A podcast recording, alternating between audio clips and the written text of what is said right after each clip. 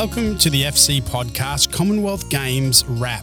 72 nations competing in 25 sports over 11 days. This is the FC Podcast. My name is Stuart Taylor, and this is day nine of the Commonwealth Games Wrap.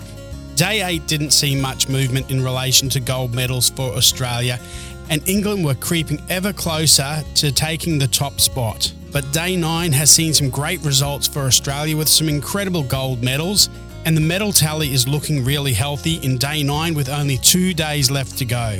Let's have a look at the medal tally. Australia still in number one spot, 59 golds, 155 medals. England is still sitting in number second, very solid, 50 golds, 148 medals. Canada is still in third place, 22 golds, 84 medals. New Zealand in fourth, 17 gold, 44 medals. India has now taken fifth spot off Scotland. Scotland has dropped down to number seven. India are sitting at 13 golds with 40 medals. That puts Scotland in number seven. They've got eight golds, 41 medals. Let's hope the next couple of days is really good for Scotland and they can creep back up into that number five. There is so much that has happened in day nine, but I can only pick three for each day. So, sneakily, I just want to give an honourable mention to the Australian women's netball team who beat England to go to the final and play Jamaica. You'll remember one of my top moments of the Commonwealth Games was where Australia played Jamaica and Jamaica won. They are now meeting each other in the final, and this time I'm hoping for an Australian win. Let's see if it happens. The next one is the Australian women's cricket team who beat New Zealand in a really tough final and will now face India. It's an India Australia final it's going to be good. It's going to be tough. I'm looking forward to seeing again an Australian victory and another gold. So let's get to my top three for day nine. And there is no way that I could go past the 10,000 metre race walk. I have loved watching this in Olympics and Commonwealth Games since I was a kid. I remember in the 80s, one of our female Australian walkers was winning in the gold position and they got disqualified. It was really upsetting. So now when I watch it, even if it looks like the Australian's going to win, I still get a bit nervous. This event has actually changed. It used to be the 20 kilometre walk race and it was on the road. Now they've changed it to the 10,000 metre, which is 10 kilometres, but this time it's on the track. So there are plenty of spectators. It's a great atmosphere. I reckon it was a great decision by the Commonwealth Games to do this. I'm not sure how the high jumpers felt when they were competing and having to make way for walkers as they went around the track while they tried to get ready for their jumps. But despite that, I think it was a pretty good outcome for both. Well, Jemima Montag won the gold medal in the 2018 Commonwealth Games, and she was the favourite leading into this race. At the start of the race, it was India and Kenya and Jemima from Australia who were out the front. They were the lead pack, there was a follow pack, and it looked like it was going to be a pretty close race. That was until about halfway through, around about the five kilometre mark, and Jemima just pushed on. I'm not sure how that works. Like, how do you get faster at walking? But she just powered. And the distance after even just one lap was significant. It was obvious that the only person that could get in Jemima's way was Jemima or one of the judges' interpretation of how she walks. Did she lift her feet off the ground? Were her legs bent too much? So many different things. Was she going to get a yellow paddle as a warning or a red paddle as a timeout? Other competitors were getting disqualified. Even though she was so far in front, it was so nerve wracking watching her walk and wondering whether or not she was going to be judged as walking illegally, whatever that means. So Jemima did hold on and she did win the gold medal, and that is the seventh gold medal in women's walking at the Commonwealth Games. What an incredible effort by Australia. She finished 42 minutes and 34 seconds and was 30 seconds in front of silver, lapping most competitors. It was incredible. Well, when she crossed the line, she was joyful. I love watching competitors and athletes who love doing what they do. She was smiling, engaging with the crowd. She loved it. They loved her, getting photos, wearing the Australian flag. It was a great Australian moment and another moment in the history of walk racing in the Commonwealth Games. And away she goes, and the sunnies come off. She tucks them in. A couple of gold medals in her pocket now. And she's going to be inside her own personal best of 42.39. sit in Canberra. She's been magnificent. She waited the halfway. She put the foot down. She put a space in them. She checks the watch. She knows the crowd are behind her. She knows that her family and friends are with her all the way, and so are Australia. She's a little star, she is. She's a double Commonwealth Games gold medalist. And she's never walked faster. The next moment I have chosen is the women's synchronized 10 meter platform.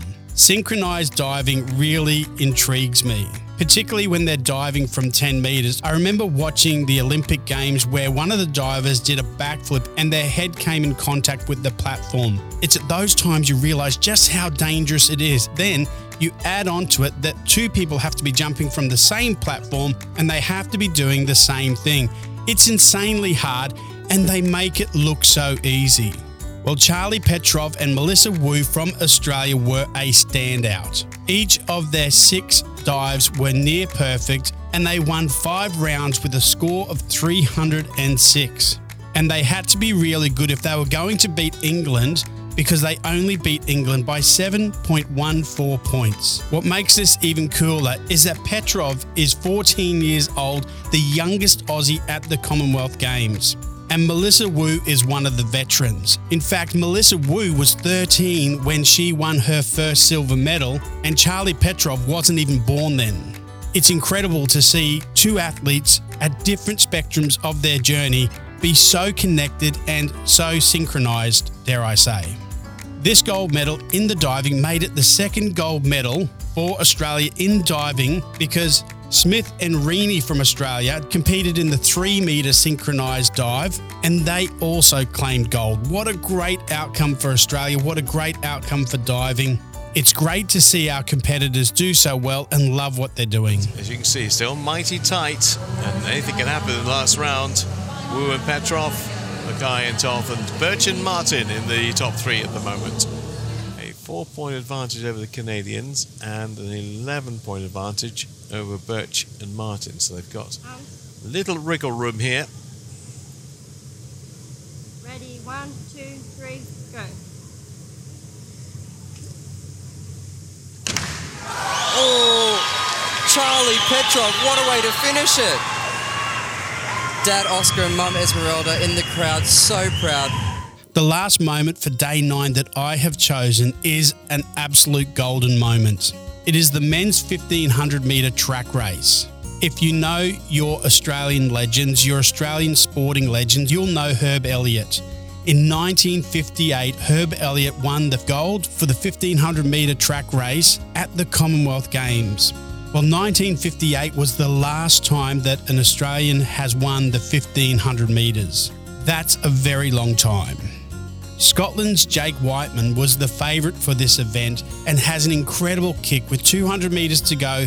He's known for putting the pedal down and sprinting to the finish line. While leading into the final lap, the script had been written, and our Australian runner, Ollie Hoare, was in fourth place and not giving up. Well, Wightman did kick and he did push towards the finish line, but with less than 50 metres to go, the Kenyan runner passed Wightman, and then it seemed out of nowhere that Ollie Hoare started to stretch his legs. He moved from fourth to third, then he passed Wightman from Scotland, and right at the death, right at the end, with metres to spare, he crossed the line and claims gold. An amazing outcome. He collapsed over the finish line in exhaustion and excitement and complete joy. Australia gold, Kenya silver, and Scotland bronze. A great effort from all athletes, but it was wonderful to see an Australian, after all this time, claimed the gold. In an interview after the race, Ollie said that he was going to catch up with Herb Elliott, who's now 84, and shout him a beer to celebrate with the only other Australian gold medalist in the 1500 metres. How awesome is that? The run for home now. The lungs are bursting in the back straight. Cheruiyot leads. Hoare going okay, but Wightman gets past him. Oh. Can Ollie kick here and get some galloping room at the 200? Wightman's taken the lead. Hoare just checked out of it. He gets into running room now. Kipsang goes up to Cheruiyot. Hoare not done with yet. Wightman's gone a long way from home. Kipsang Cheruiyot. Hoare lifting here. Lifting with a big run. Into the stretch. Wightman leads. Ollie Hoare's coming with a mighty run with Cheruiyot. The Aussies are charged. Cheruiyot goes up. Here comes Ollie Hoare with a flashing run. I reckon he's going to get there. He's won it. He's done what Herb did in 1958. It's an extraordinary moment in Australian sport. It's one of those that will etch in the history books forever.